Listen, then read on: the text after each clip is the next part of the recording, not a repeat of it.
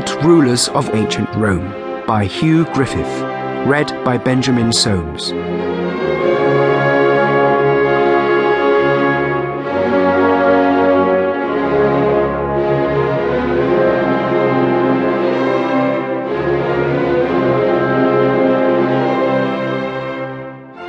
Of all the people who lived a long time ago, the ones we owe most to for all sorts of reasons are the old Greeks and the old Romans.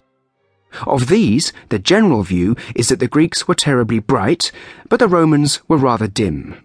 The Greeks had brains that were spilling over with ideas about this and that, about the stars and the planets, about numbers and geometry, about the gods, about music, poetry, and philosophy. This was all happening about two and a half thousand years ago. They even invented democracy, which is a marvellous achievement. The Romans came along a little later, although still more than 2,000 years ago, and they were very different. They did have brains, or so it's believed, but they didn't use them a great deal for thinking clever thoughts the way the Greeks did.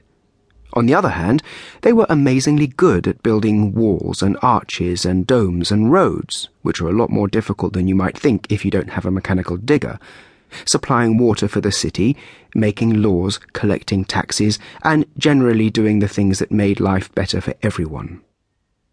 The clever Greeks, on the other hand, had such a lovely time arguing with each other that they didn't bother too much about getting things to run smoothly or settling down to live peacefully together. Of course, the Romans themselves weren't exactly peaceful.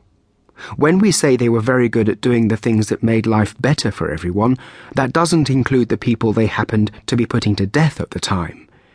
The Romans liked watching gladiators kill each other, animals tearing criminals to pieces, and Christians being put to death.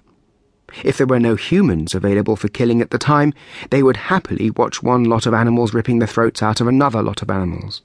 In short, they loved the sight of blood, and much more so than the Greeks, who, that said, were not always the soul of kindness.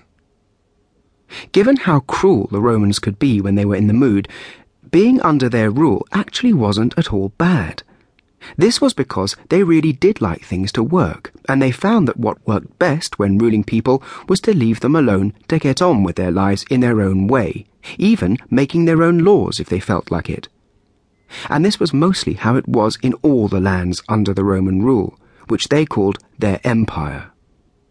Peace and prosperity for all.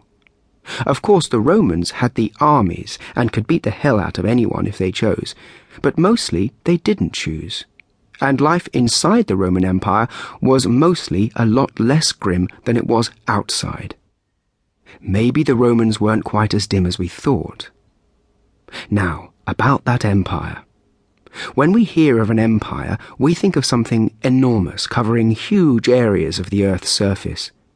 Not so long ago, there was a British Empire, and the proud boast was that the sun never set over it. In other words, the empire was so large that there was always some part where it was daytime, whether Australia or India or Canada or wherever.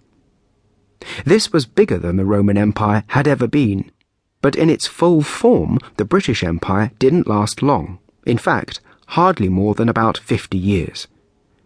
The Romans had theirs for a lot longer, nearly 500 years in fact, and even then it survived in some fashion for at least another 500 years after that.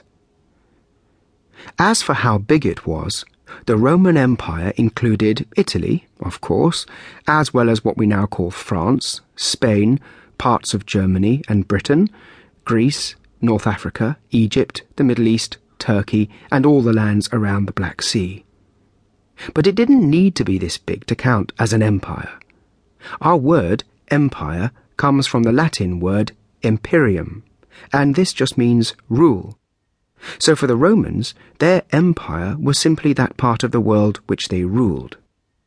In the beginning, it was quite a small part, and remember that these were Romans, not Italians. It was the single city of Rome that ruled the others. Italy was then only a name for an area of land, not a country in our modern sense.